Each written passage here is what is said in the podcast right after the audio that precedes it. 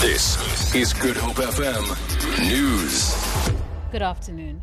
Former ANC MP Vytjie Mentor has challenged the president's statements that President Jacob Zuma has no recollection of her. Mentor has taken to social media to hit back at the president's two statements. In a message on Facebook, she stuck to her guns in claiming she was offered a ministerial post by the Guptas while President Zuma was in the room next door. Senior political reporter Angela Bolawana reports.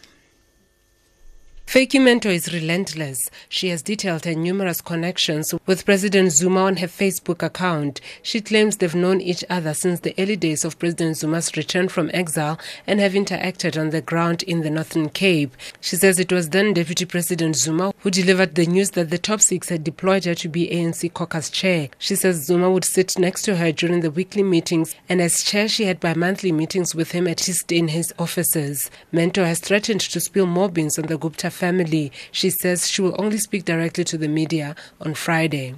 Earlier, President Zuma maintained that he has no recollection of Mentor and is not aware of any alleged incidents in her career. Angela Bolawana, SABC News, Johannesburg. The Democratic Nursing Organization of South Africa, DENOSA, in the Western Cape, has handed over a memorandum of demands to the Provincial Health Department, highlighting a shortage of nurses. This follows a protest march in the CBD. DENOSA Provincial Chairperson Barbara Reiters says they want the department to deal with their demands urgently. We are asking the department to make sure that there's certain things that is implementable, such as you've heard the outcry on danger allowance. We want that to be implemented. Our members are being victimized with regards to uniform. There's a moratorium, a national moratorium on the uniform issue. We are demanding that the conditions, such as safety in the workplace, are being addressed.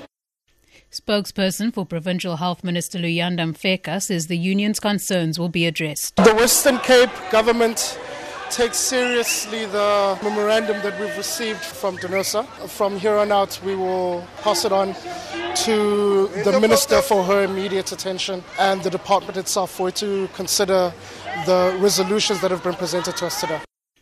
A large group of students from the Cape Peninsula University of Technology's Cape Town campus has gathered for a protest to demand free registration and an end to academic exclusion.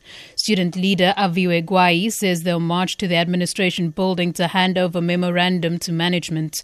Gwai says they want to put pressure on the University Council to implement resolutions agreed upon with students last year. The students say they want the matter addressed urgently. And finally, Western Cape Premier Helen Zille has launched the first phase of a Wi Fi rollout to every ward across the province. She says most of the hotspots will be at schools and clinics. Zille says the first 250 megabytes per month are free. She says once the free data has been used, it will cost 5 Rand for 700 megabytes and 17 Rand for a gig as a top up service. Zille says 384 hotspots will be created across the province over the next three years. The provincial government has partnered with Neotel for the rollout. For Good Hope FM News, I'm Danielle Buse.